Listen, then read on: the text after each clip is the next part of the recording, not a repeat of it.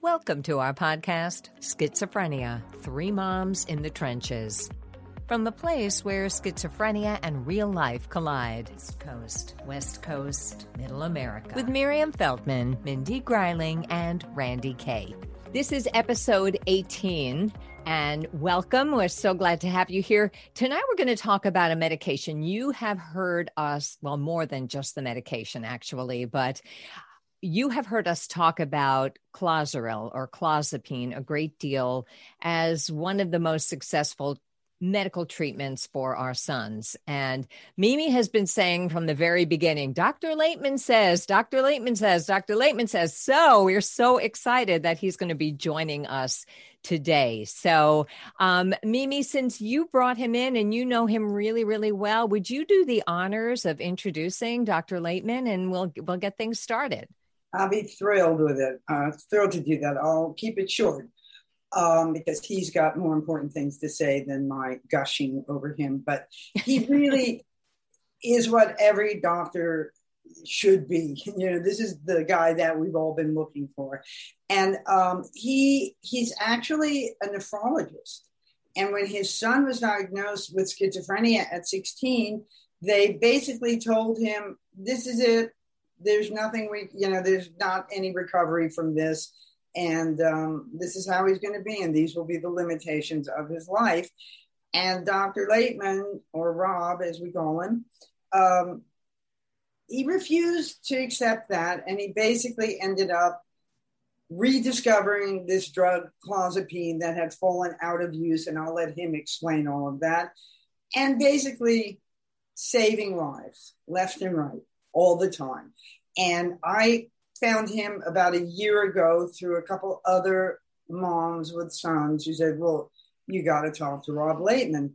Called him up on a Sunday afternoon when he was at a barbecue next door. And he answered the phone and called me back and talked to me for an hour that night and took Nick as a patient and basically returned my son to me. Um, wow. Nick has not been the way that he is now since he got sick he's back with us. And um, Rob does a lot of creative thinking and creative chemistry and advocating, and we need an army of Robs. But luckily, we have at least him, and here he is tonight. So I'm going to just be quiet and let him talk. All right. So, um, and here he is. Thank I we you, Mimi, and that was way, uh, way too much, way over the top. But I'm used to Mimi. So yeah, this has been our year together. Um, well, you know, you had me at he answered the phone on a Sunday, so there you go. I yeah, people get really shocked at that, but you know, I've my wife and I, and you know, give me all the credit, but it's really uh, my wife is Dr. Ann Mandel, and I really did this together, and we both didn't accept what was considered the status quo, and you know, we we got lucky in so many ways. Uh, you know, we were very fortunate that you know we we ran into some brilliant people, and the late Deborah Levy, who uh, ran the Harvard uh, Research Lab. Uh, the first words out of her mouth when she heard about our son Daniel was clozapine. Why isn't he on clozapine? So we really didn't rediscover the drug, but you know we were certainly uh, pushed in that direction. And then we, we kind of took the ball and ran with it because we found, uh, yes, you know, it was underutilized. Yes, a lot of people are afraid of it. And yes, it has tremendous side effects, but boy, does it work so much better than anything else we always say we are not doctors, but you are. So mm-hmm. that's a really good thing.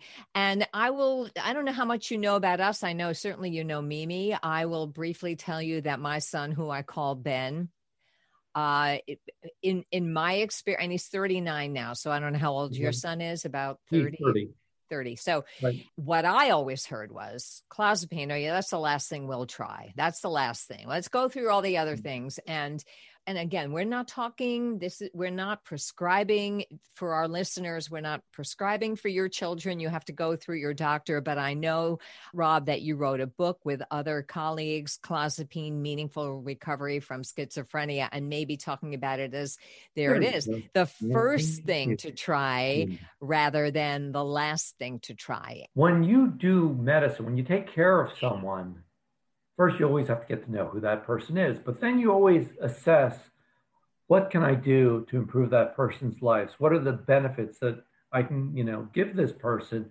How can I take care of them the very best? And what are the risks involved in that caring?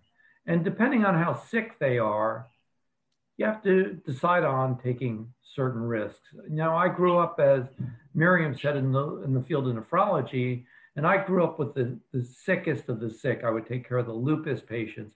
And one thing I learned when you had very serious illness, you had to be aggressive. Otherwise, you were just really uh, you're you're you're giving up to the disease and you're not letting them live their life. Schizophrenia, psychotic spectrum disorders are the same thing. They are severe in left to their own devices, neurodegenerative illnesses left to their own devices, associated with a very early mortality. Um, right now, the average lifespan, as most of you are aware, is anywhere from 15 to 25 years less than the general population. And we were told Daniel's life was basically over because he started very young. He had catatonia, and he had neurodevelopmental stuff leading up to that. So he had all the poor prognostic factors. Well, over the years, we've learned a lot what these psychosis spectrum illnesses are. And we know that they're polygenetic, they're very complicated, they're very heterogeneous, but there are certain genes that are incredibly prevalent in these populations if you go back and they've done this in the gene wide analysis study and there's this one gene called uh, that basically, if you're going to look at what's called a Manhattan plot, so you look at uh, genes and risk for schizophrenia, you'll see this one gene that looks like the biggest skyscraper of all. And it's called the complement uh, C4A gene, and it overexpresses that gene. And what happens in the brain is normal neurodevelopment. You have a big fuzzy brain at age 12 or 13, that's as big as your brain gets. And then it starts to prune down kind of like a bush that's overgrown and you want it to make it look pretty. Well, people that have this one gene, they get extensive over pruning. And there's only one drug that's been shown again in experimental studies we're not in humans now but in rats so this is this is experimental but mm-hmm. there's very good evidence for this and it's accruing now in in you know subhuman species and in, you know, in, in humans in autopsy studies, that clozapine can slow that process down, that over pruning. It blocks the overstimulation of the brain's immune cells called the microglia. So bottom line is the earlier you use this drug, you can actually change the trajectory of a considerable number of these people's illnesses. The, that gene is responsible for a quarter of all psychotic illnesses you know, wow. So and, why why isn't it the you know I think we know because we well, also why isn't it the first one used? Well, let me keep going to support why it should be first. Also, okay. also we know that in the first year of psychosis, the mortality rate is 50 times that the general population, and a lot of that is suicide, drugs, and accidents. And what drug is the only drug that's out there that significantly has the FDA indication for suicide prevention. It's not used. So we're losing three to five percent of our population in the first year because they're gone because no one uses clozapine in the first year. Mm. So why isn't it being used? Those are the the two most compelling reasons. One, keeps your kid alive. Two, it potentially can abort the the process and and uh, three, if I want to keep going on, another really important gene that uh, Robert Freedman always talks about is the nicotinic receptors, the ability to be able to concentrate and focus on something. A lot of these kids will have a tremendous difficulties, you know, sorting through external stimuli. So, if, for instance, many years my son could not sit at the dining room table and engage in conversation. And that's part of what we call gating the ability to ex- get rid of extraneous circumstances and information and focus. Clozapine uniquely works on that gene set too, on the nicotine receptors. And you want to start that early because if you keep limit, you keep letting all this sensory stimulation get in, what happens with that? You get more dopamine dysregulation, you get more stress, and that also cascades to psychosis. And it's worse around the prodrome early in the illness.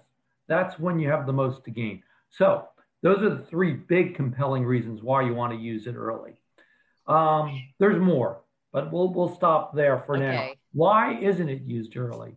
Well, a lot of the reasons is, and this is kind of sad because the United States leads the world in its lack of use, is we are slaves to the pharmaceutical industry. There is absolutely no money in clozapine.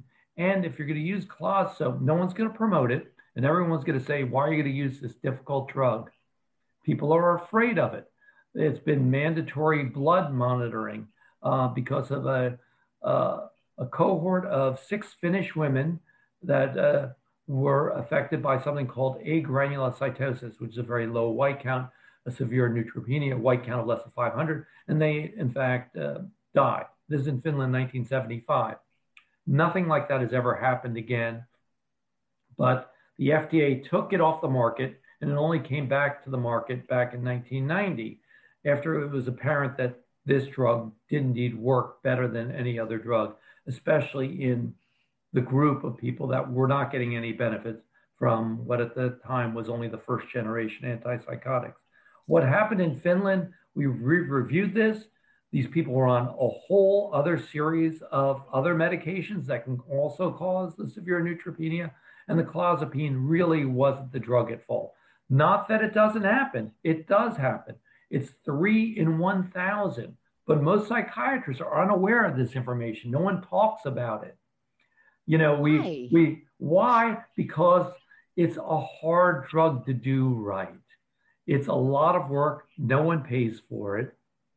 And if you're going to do clozapine correctly, it's not about the neutrophil count and doing the white count. That's become very easy because now there's a point of service care, which most, again, psychiatrists are entirely unaware of. It only came out in the last year. So I don't blame them terribly for that. So you don't even need the blood work anymore to get the clozapine. So the deal is the first 26 weeks before this year, before this point of service finger stick device was approved, you had to go get blood work. And people weren't willing to do it. And, and most psychiatrists, unfortunately, don't know their patients that well, don't know their families that well, and just thought it was horribly inconvenient. And also are not convinced that the drug is that much better than the others. And that's that's because they don't have the experience. They're not taught it in med school. They're taught all these other drugs are much easier to use. They're all told that the metabolic side effects of clozapine are so horrible that they're going to shorten people's lives. Well, we have studies that have come out of Finland, the Fin 11 and the Fin 20 study. So, first one, Fin 11, came out in 2011, Fin 20 in 2020. But it's an 11 year and 20 year experience where they looked at the entire uh, group of people with psychotic spectrum disorders, schizophrenia, bipolar, anyone who's on an antipsychotic. And what they found, and, and people not on antipsychotic, just with the diagnosis, they found the people that did the worst were on no antipsychotics. The people that did the next best were on the injectables all the orals underperformed the injectables, but the people that did the best, that had the best survival, best psychosocial rehabilitation, were on clozapine. They lived longer despite the metabolic complications. Now, psychiatrists are used to be called alienist. They were really looked down upon by the medical community because they wouldn't do medicine. And that still, unfortunately, is a problem you're going to use clozapine correctly, you have to do medicine because the reality is, along with olanzapine, it does have the worst metabolic side effects. That said, if you're a doctor and you pay attention, you can mitigate pretty much all the side effects. But you have to be clever and you have to be willing to do medicine. So, doesn't pay. It's more work. You have to get blood work. People are afraid of it because they don't realize that the actual risk of dying from agranulocytosis is about one in 10,000 individuals. Actually, 0.3% of people will develop the very low white count. But of those 0.3, 0.3, excuse me, percent, so three in a thousand, only five in a thousand have historically, in the worst, in the worst uh, case scenarios, been shown to die. In you know, very in a variety of uh, before we got what's called the national REMS clozapine site, we would have regional sites in Texas. The, the incidence of death was zero. Uh, I've still am waiting, and I just looked over, and we have had uh, 202 active patients. We're still waiting for our first uh, mm. true agran, and that's, and I've been asked to challenge two people that already developed agran documented, and I've been able to re-challenge both of them, doing it, you know, in a in in my fashion, which is basically saying What's the mechanism of developing a agranulocytosis? Well, we know it's immunologic. So, what do you do in an immunologic situation with a drug you really need? You develop tolerance. So, I started with micro dosing, giving them 6.25, taking the smallest clozapine pill, cutting it in quarters, and doing that for two weeks, and then going up to 12.5. And, you know, I'm two for two. It's hardly a large sample, but it, it shows yeah. you can use this drug. But I'm committed. And why am I so committed? Because my people get better. And you, you know, know, let me let me ask you to explain something to our listeners or, or talk about something to our listeners. You know, all these side effects that that we read about or that I read about before Nick started weight gain, salivation, being right. stated, all these things. Now, when I look, you know, Nick has not had, you know, Nick's like Mr. Immune to every side effect, but he's not really. It's because Dr. Laitman started him with a um, a regime that had these things off at the pass. And I want you to talk about that a little so people understand oh, what you put together. You got to mitigate predictable side effects, and there are predictable side effects. Clozapine, along with olanzapine, as I said, will cause weight gain, hyperglycemia, highest blood sugar, really terrible triglycerides, sedation um, as you go up, yes, excess of salivation, constipation, every single one of these things. These are all and, things my son complained about.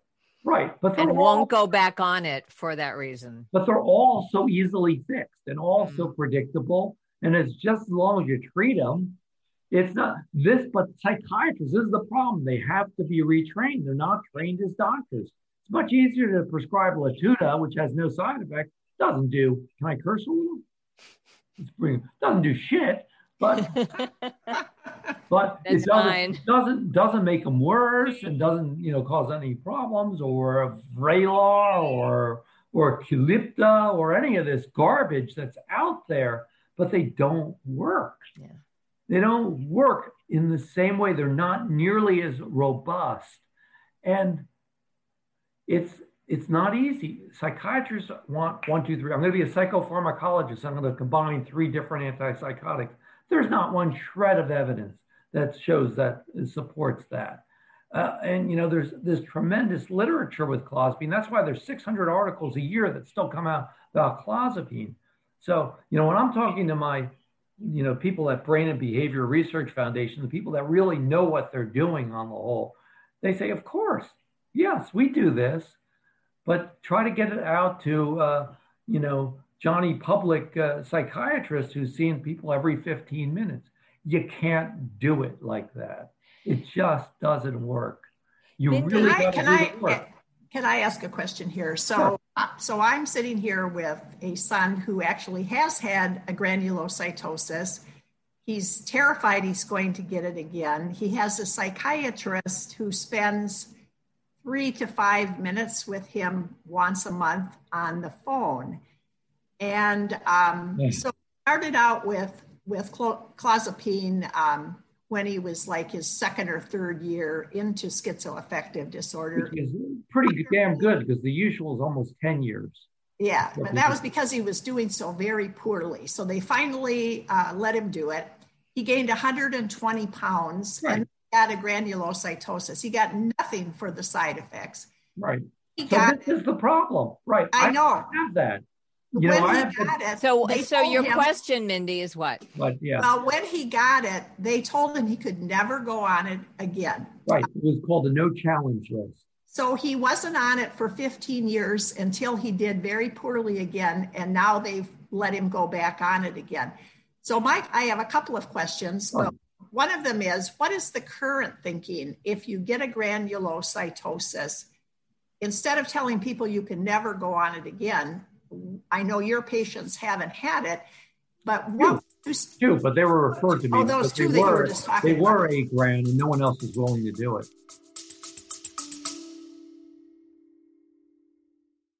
The heart behind the I'm iMom podcast is storytelling because every mom has a story to tell. I know that when I talk to my friends who are parenting and we share stories, we all end up feeling less alone and more capable of loving our kids well. You can find information everywhere on the internet. Some is bad parenting advice, and some is pretty wise. We like to think there's a lot of wisdom on imom.com, and when you combine that signature wisdom with a great story, it brings parenting to life. We want a mom who's listening to see herself and her kids in these stories and rest in the confidence that she is the perfect mom for her kids. Check out the iMom podcast with new episodes every Monday. But So what would how long do you make them wait before they can try it again? I'm six months. not 15 years like No, six, to six months. Six, Six months. months. Six months is the teaching. Um, and believe me, that is not rocket science, and that has very little data. That was just what people were comfortable with in terms of, you know, that's given us a trial that clearly this kid is not doing well and he really needs it.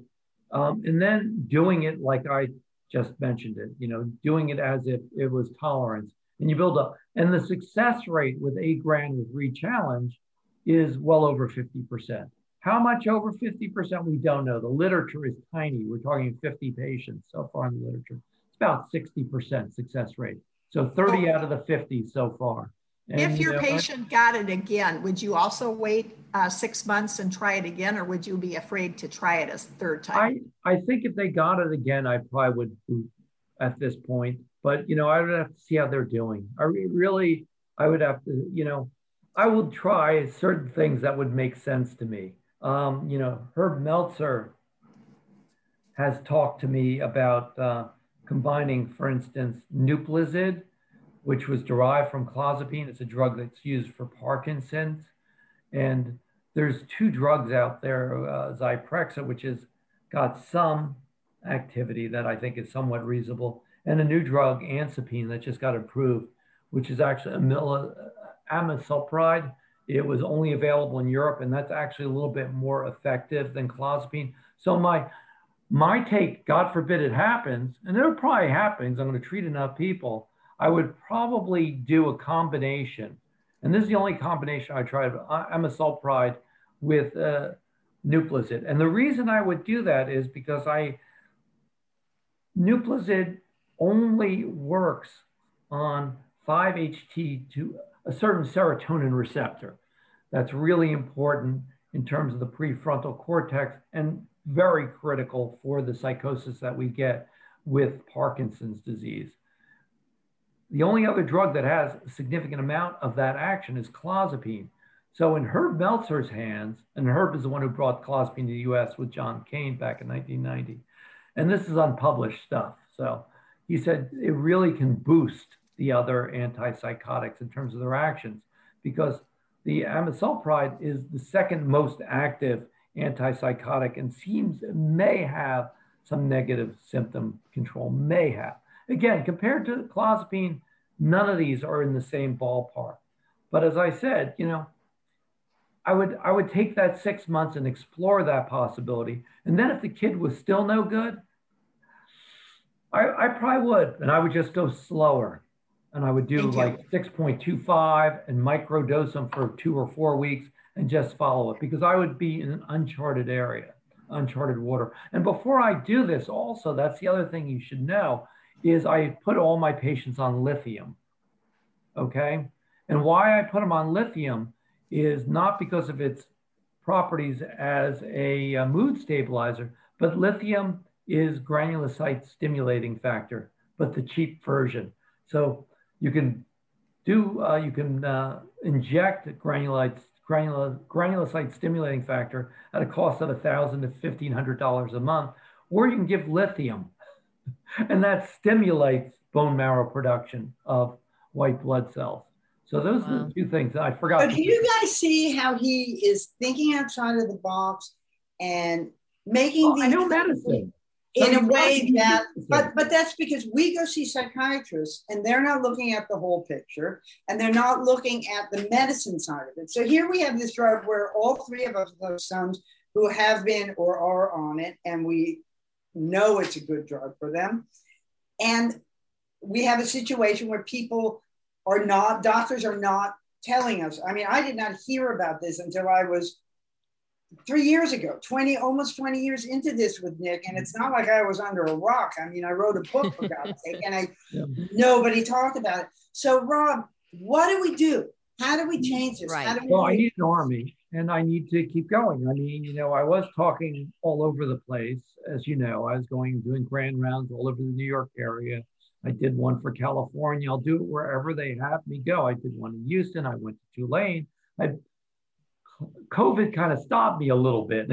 Right. So So I you're am still I am still on these things. I'm still a voice out there. I'm still part of. Uh, there's a treatment resistance in psychosis panel, which is basically a clozapine panel because you're talking about treatment resistance. Everyone agrees that clozapine needs to be the drug of choice.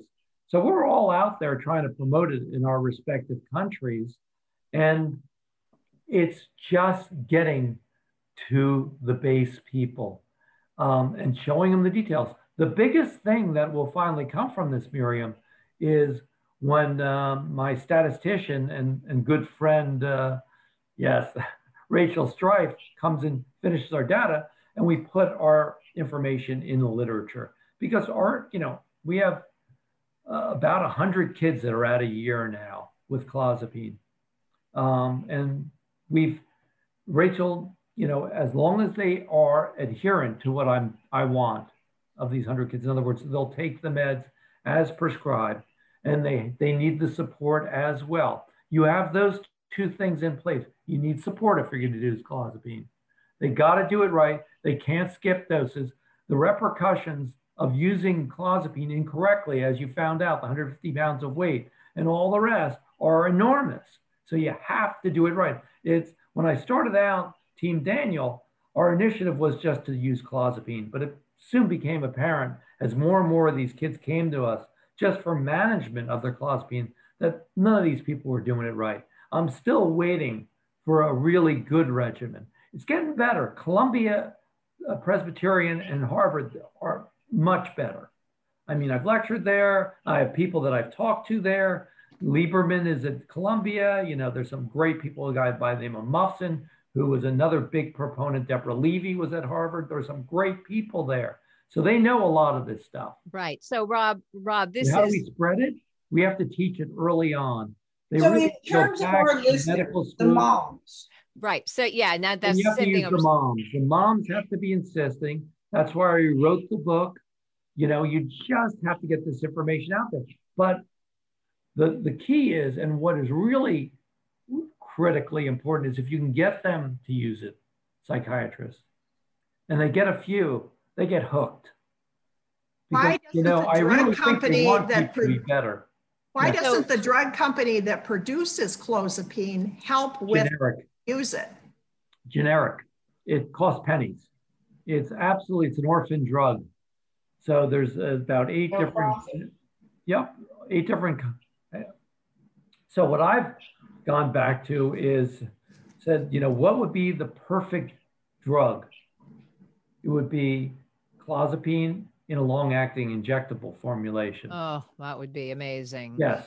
And you know, there is now a good injectable formulation, but it's only available in uh, Denmark, England, and Israel, um, as far as I know. There might actually might have gone to Finland recently, and you know, I'd like to try to bring that here because it doesn't take much.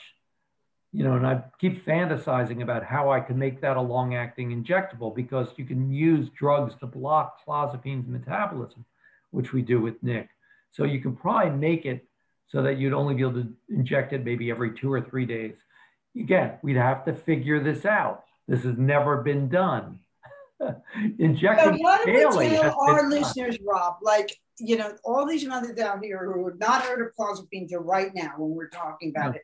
Well, I can't give everybody your phone number and tell them to call you on Sunday. So That's what? A few of those I have. What do they do? Where do they go? I mean, Right. we What, what, what advice would you give the families of people who are who would who are now going, oh wow, we've You never tried this. to- What can they you, do? You go to your psychiatrist, but you educate yourself. You get meaningful recovery from schizophrenia, serious mental illness, and you get the clozapine handbook. The clozapine handbook's a little dense. It was designed really for clinicians in mind.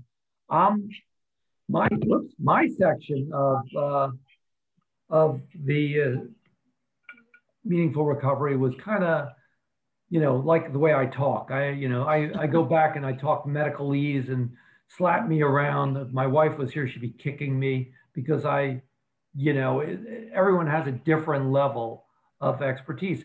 But honestly we do not have a meaningful coherent system to take care of people with psychotic disorders. Oh, we know that. so you have to be your best advocate and you just have to pester them and tell them I'll talk to them because I will. I'll talk to psychiatrists. I'm, you know, I have, I put calls in um, all the time. A lot will not talk to me because they say, why would I talk to that nephrologist?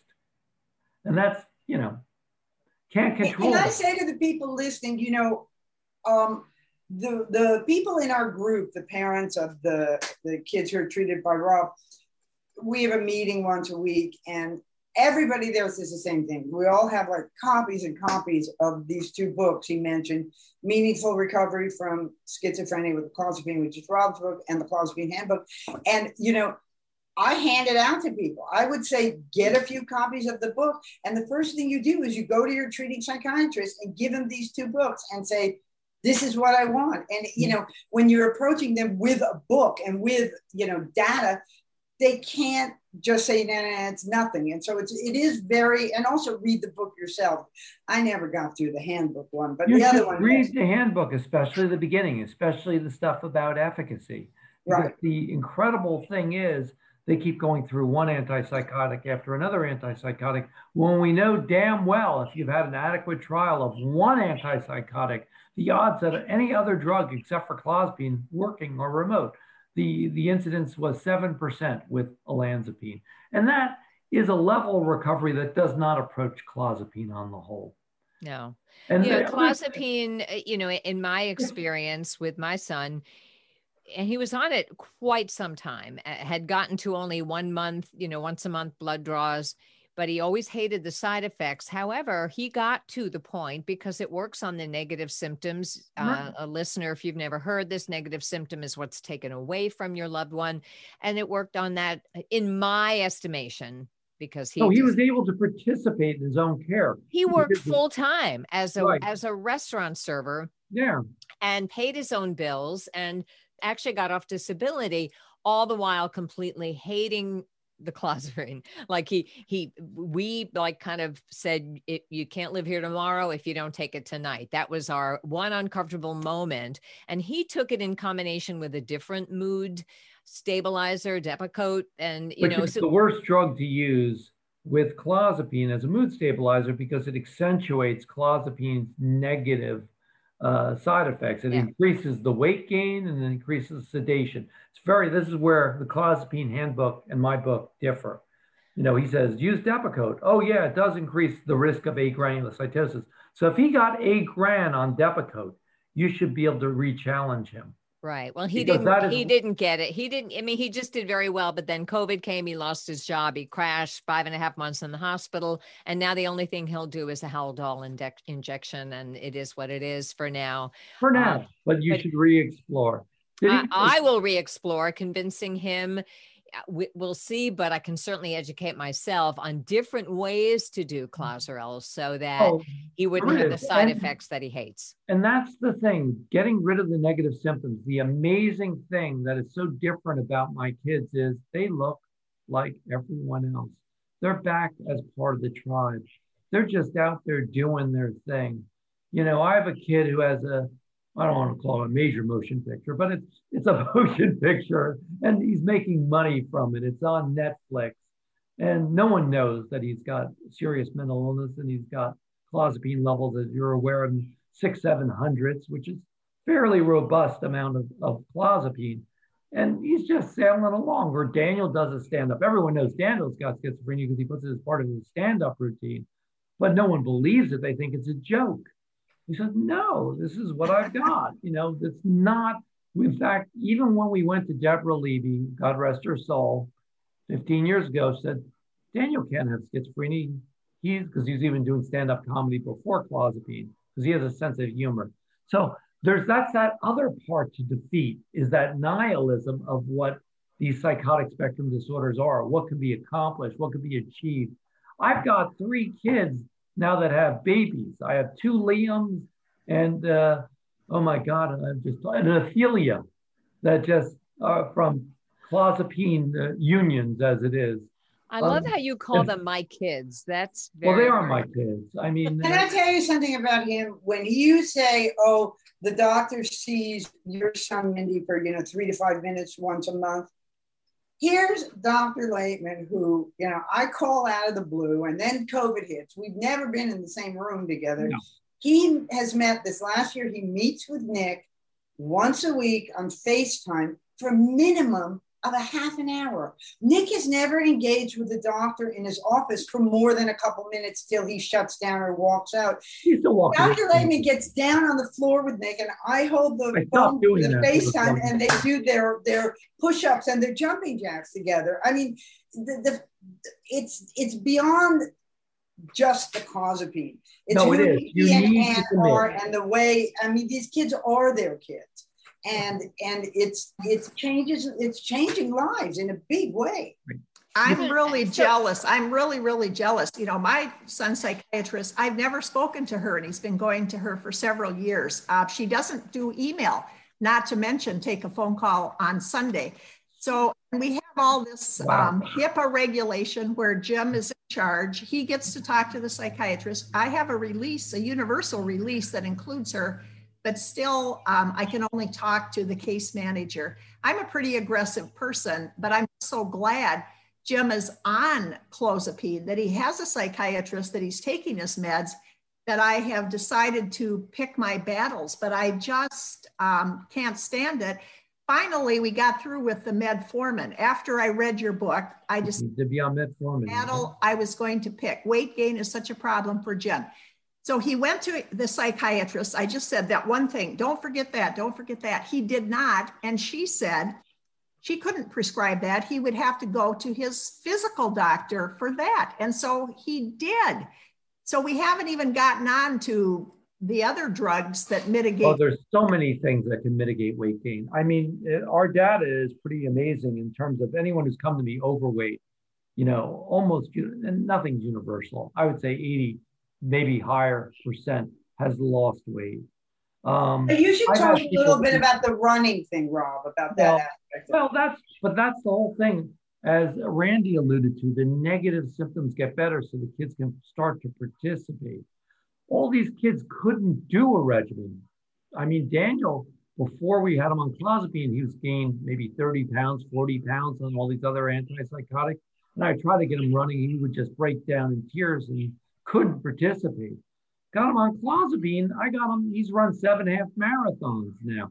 I have another two kids that are kicking my butt. Now it's two of them. Of course, Rob has them to his house every Sunday and runs with them. Yeah, but now they're running me into the ground. But. I mean, it's that kind of engagement that's So I, so- I need to I need to know, and our listeners need to know, there's got to be more people out there like you, Rob, because they can't all go to New York. No, they and come to your house on Sunday. So I, I I- you know, I, well, I I'm. Trying to, I'm trying to come up with, a, and this may sound selfish, but I'm trying to but come we up need with a to know model- what's No, no, someone in Minnesota going to do. You can, you have to start paying these people to do this. I, I, I'm very fortunate. I, I have some intergenerational wealth, so I'm, you know, so I, don't- I don't begrudge psychiatrists from making their money. You know, there is what I do. Financially, you can't do it, but I'm being a little tougher these days, and I'm making people actually pay. And I think the government has to recognize the value in this. Uh, there was just a great study that came out from England. Uh, they have this uh, thing called NICE. I like that. Um, it's National Institute Health Care Excellence, kind of nice, you know, National Care Yeah. Excellence. Um, and they looked at three things that would save England the most money in terms of taking care of psychotic illnesses. And what were those three things? Well, number one, of course, was if clozapine was used correctly. Far and Mhm. away would save on the average of 20 to 30,000 pounds a year. And I think pounds are still worth more than the dollar. So A little bit. I don't know. It used to be, it's just a little bit. It used to be like $2 and something. Two dollars and forty cents. Yeah, Something like that. Yeah, those are the days. But uh, now it's better. Yeah. And when I go to England, I went to England a few years ago. It's great. What a great exchange rate. But that's one. Number two is, and this is why, Mindy, I disagree that we about our, our platform we were talking before we started recording. Cognitive behavioral therapy in the prodrome is incredibly useful. And working on um, just processing speed in the prodromal illness because you have a high risk of psychosis individuals and about a third of those will go on to full-time psychosis. So we know that if you use cbt and you use things that increase processing speed and you work with the kids you can dramatically decrease the number of these kids that go on to develop psychotic disorders how much And let me kids- just put in here, so in case the listeners who didn't hear us ahead of time, I strongly agree with that. So when you say we disagree, it isn't about the importance of early intervention. oh no early intervention is critical Previous misconception about Right. something about uh, that we were talking about earlier, but we agree early intervention is key. That's right. And the third thing, which shouldn't surpri- surprise any of you, is in the first episode, psychosis involved the family. Get the family in and get them supporting. So that psychiatrists don't talk to families, I think, is one of the greatest sins of all. Absolutely. It's just not the clozapine, it's everything around it. I always talk about engagement, access, treatment, support. You need them all. So you got to engage the kid. A lot of that is just having a good psychotherapeutic relationship with the kid and the family as well, because that's where the the ultimate support will be. Where I've failed is when I can't get the family involved, and the kid is kind of half there, half not there. I, you know, I have no way of knowing what he's taking except I do levels every time they come in, and you know the level keeps coming back as non-detectable, so I know I'm not getting anywhere.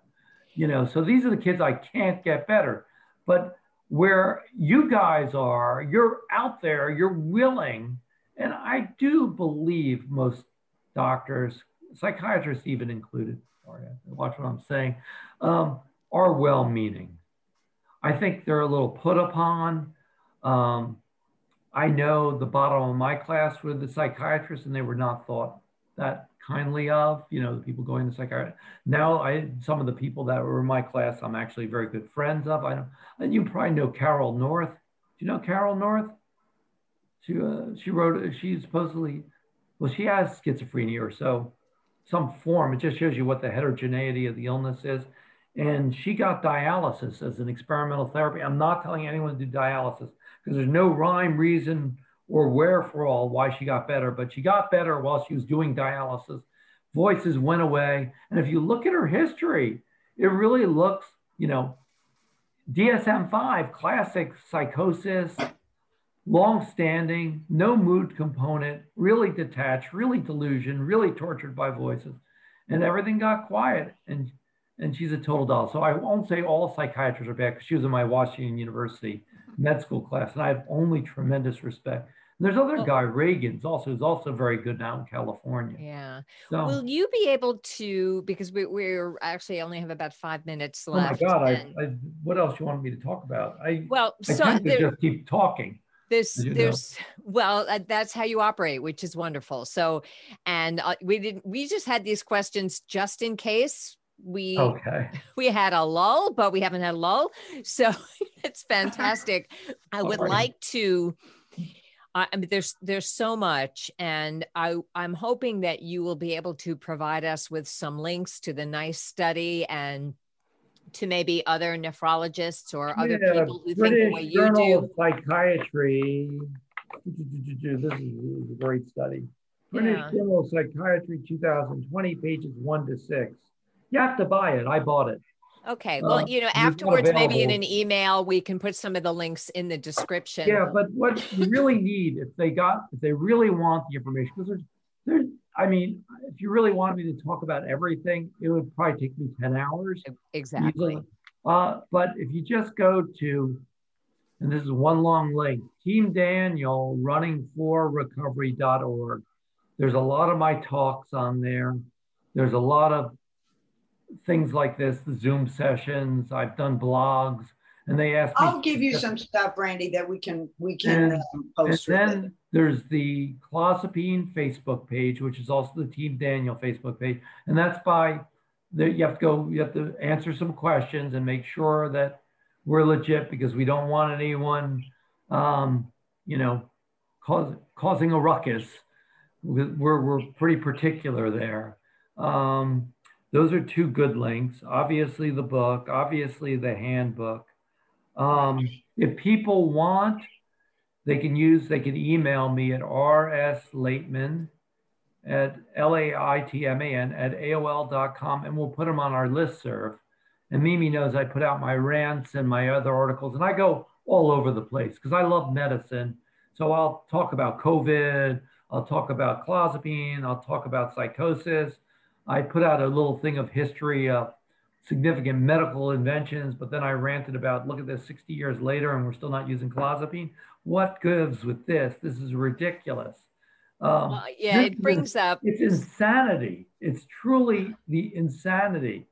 And, you know, if I had my way, I would have a national AOT, assisted outpatient treatment, because there's some kids I cannot engage no matter what. They're so detached from reality. Mhm. And you can't bring them to the table. If you can't bring them to the table, you can't get them there. I would revise the HIPAA laws where they would be liable if they did not corroborate and talk to the parent, as opposed to saying, um, Oh, I would love that. Oh that's my what God, we that would need. really help. That is, you know, how many kids have walked out of the ER? A lot of people don't understand psychosis.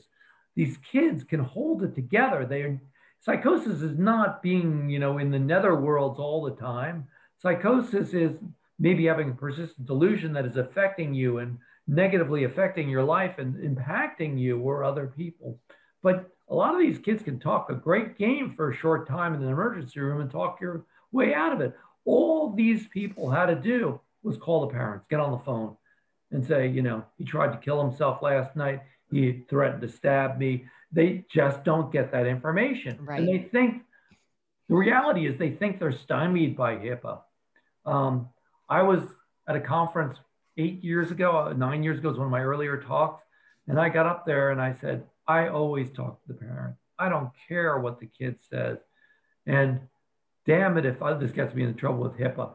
And it happened to be the woman in the audience said, I'm the commissioner of HIPAA for New York State, and you're not in any trouble for what you just said. Oh my gosh. Oh Wow. my I said, okay, that's good. And um, Janet, um, oh my God, Hayes. New Orleans, NOLA, what? Hayes. Hayes, thank you. Did a great thing with uh, HIPAA, and it's one of the podcasts. I did one with Eric Smith, who you guys have already had on, Yeah. um, you know, uh, where we were asked questions by Janet. But her NOLA series has a lot of good information on it as well. Treatment Advocacy Center, you got to go to the, that site, TAC. That's all about AOT, but they also have a lot of good information and a lot of references. They talk a lot about anosognosia, the unawareness right. of the illness. Um, uh, Cure SZ is another good site. Um, and uh, that's Bethany Yeiser's site, curesz.org, I think. Right. And I will put all of these in, in the so description. They're all, that, they're all good sites. Oh, and yeah. I should probably mention my old formerly SARDAA. What is it now? What is SARDAA now? It's not it's, no it's the name changed, but I can't remember what I know. I wish they. I was not one. Of them. I don't know why they changed it. I was not thrilled with it. I know SARDAA, but it's like the well, artist formerly known as Prince. It has, it has a decent website. You know, before we go, I have one question. I'm burning to get in here. Okay, good. Okay, this is we, our last question, then we'll do a sum up. Okay, and this is for all the rest of us who don't know Dr. Laitman. Do you think there's any chance that med therapy management will become reimbursable? Because the other psychiatrists use that uh, and they don't get paid for it. And I think that's a big problem. Oh, that was my point. That, that was where I was going to talk about being selfish. Yeah, I think I have to go to SAMHSA. I think there should be a research project. Uh, a lot of, if you get on my web, sir, there's one article I send out called uh, Surviving and Thriving in Schizophrenia, where I propose what we did in nephrology. Because in the beginning, in 1967, dialysis, no one would get it. So what they did is they bribed nephrologists. So we get $500 a month for managing dialysis patients. So all of a sudden, these pain in the ass patients, and they are pain in the ass patients, believe me, worst patients I've ever taken care of. Um, they were gold because you get $500 a month just for managing them. You have to do something like that with clozapine management. And what I proposed is because I think it's twice as hard and twice as much work, but there's also God knows how many times more to be gained. Most of these people on dialysis are, you know, older diabetics. They're going, they're approaching the end of their lives. Most of these people, people with first episode psychosis, they have their whole life in front of them. And if you would do this right and you would use clozapine and we could promote that, you know, we would save the government billions, billions of dollars so you got to be generous. You got to bribe the psychiatrist. It should be a thousand dollars a month for the first six months. I'm serious because yeah, it's no, really, it's it's really know, and that's believe me, the, the, return on investment would be amazing. But we have to show this in a in a research, you know, well, protocol. Clearly, they probably will not do it, and then move it down because after the first six months, the risk of agran goes down. And the reality is, it usually takes about six months to build a regimen. Um, and, and get it right. And then it gets easier. Then it's then I would tone it down so there'd be 500 in maintenance. After that, I went 750 for six months, six 500. I don't know what the number should be. I just made those up as I went along, but I thought it would be something that would draw them in. That's what we need is to have them drawn in and yeah. Because think about it, they give they give this stupid uh, Invega shot, twelve hundred to sixteen hundred dollars a month. Clozapine costs pennies. What a waste of money. And you just don't get the same kind of recovery. And you're going to bring these kids back in the workforce. And mm-hmm. it's just, it's it's insanity. Just but people don't know. There's a nihilism that they don't see this degree of recovery. And it's because they yes. don't do the work. There's a lot the, of the thing is the studies only go out six months a year with clozapine because so much of clozapine is not the changing the chemical. You know, it's always about dopamine and the receptors. Oh, so much of clozapine is it's changing genes. And when you change genes, you change protein synthesis and you're changing pathways. And then you're changing what are called harmonics because everything's in a rhythm. That's why you have the EEG, where things then come into harmony and things are working better together. These things take months to years to really have significant impact. And that's why kids get better over such a long period of time. Right. The you longer my son was on it, the the mm. better he got, even with the Depakote. We have to wrap it up, unfortunately. But uh, Mimi has just texted me that it's uh, SARDAA is now Schizophrenia and Psychosis Action Alliance. Yeah. So now we have that. Can we? Um, I'm going to end with you, Dr. Laitman, but maybe we can each go around and just give one piece of advice or something that struck us from this conversation? And mm-hmm. I would, since I'm talking, I'll say for me, it's just that it reinforces for me. I always say, when I speak to groups about the family's involvement, that families need search, support, education, acceptance, mm-hmm. resilience, communication skills, and hope and humor. Right. And that, again, educating yourself as a family member is so important. So, in in the description and in this podcast there are a lot of places we can go to educate ourselves so that we can then say to the psychiatrist listen I know about this and I want you to try this and encourage our psychiatrists to think outside the box and to learn more themselves. My son started on Clozaril because I insisted on it.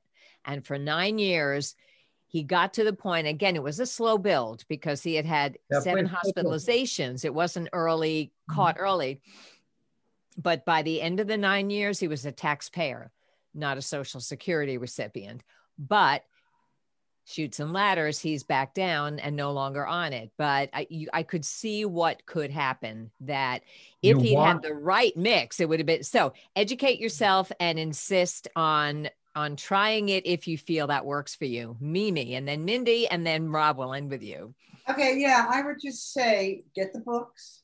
If you're, you know, if you're at all interested in getting your kid on this medication, and believe me, I look at all of Dr. Laitman's kids for mm, a lot of whom are a lot younger than Nick. And I look at Nick, who's 35 and has been sick for almost 20 years. And, you know, I lie awake at night and just think about what if I found this in the beginning?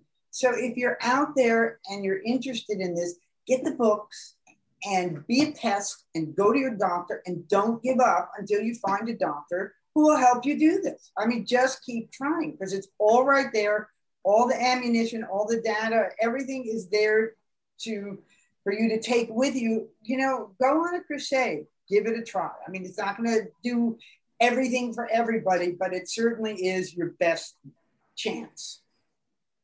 And like Randye, um, Jim got on it because I was aggressive. I knew about it, but what I didn't know was if you got uh, agranulocytosis, you could go back on it. And they told it Oh, you couldn't. And Jim just 15 years before he finally got to go back on it again. And now he's doing wonderfully well. So I thank you, Dr. Laitman, for your book. I only read it this year because I didn't even know it existed. And now I know what to advocate for. So we got the metformin. I've got my whole list. And um, I think I'm going to be aggressive enough to try to meet with this um, psychiatrist. I have just been so happy that Jim's working with her that I haven't done that, but I just feel like there's so much ground he could be gaining if she would be listening to what I, I wish I could get her to read your book. I feel I wouldn't be able to buy it for her. I could buy her one. I could give it to her. That's a really good idea. I think another I, dollar goes to Team Daniel. We get a whole dollar for every book. Okay, I, I'm going to get her the book. And then I'm going to, if she doesn't do anything about it, then I'll think of my plan B. Okay. Yeah. Yeah. So the, the key is that you guys are the key. You're the ones in the trenches. You're the ones that live with them every day. And all I'm saying is why not use the best available medicine, give the best support, the wraparound services that you need. And voila, a lot of these kids get dramatically better. And the longer you stay at it, the better that they will get. So don't settle for the nihilism.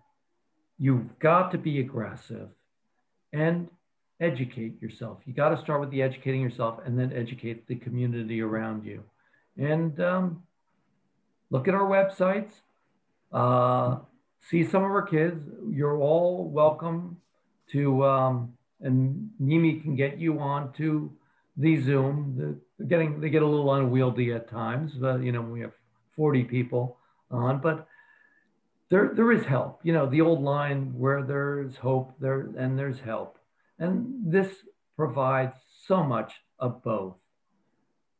Okay. And as we've certainly explored in this podcast, you know, stop the insanity. Remember that from years ago? We're trying to stop the insanity in the system so that we can stop psychosis from affecting our loved ones. And there's a lot of work to do. We can do it. Rob, thank you so much You're for welcome. joining thank us today. Thank you for inviting me. You know, and Mimi knows I like talking about this stuff. it's a pleasure. I hope to meet you in person one day. I hope so too. Hey, thanks for joining us for this episode of Schizophrenia Three Moms in the Trenches with Randye Kaye, Mindy Greiling, and Miriam Feldman. To get in touch with us or to learn more about our books, please visit our websites at miriam-feldman.com, mindygreiling.com, or randyekaye.com.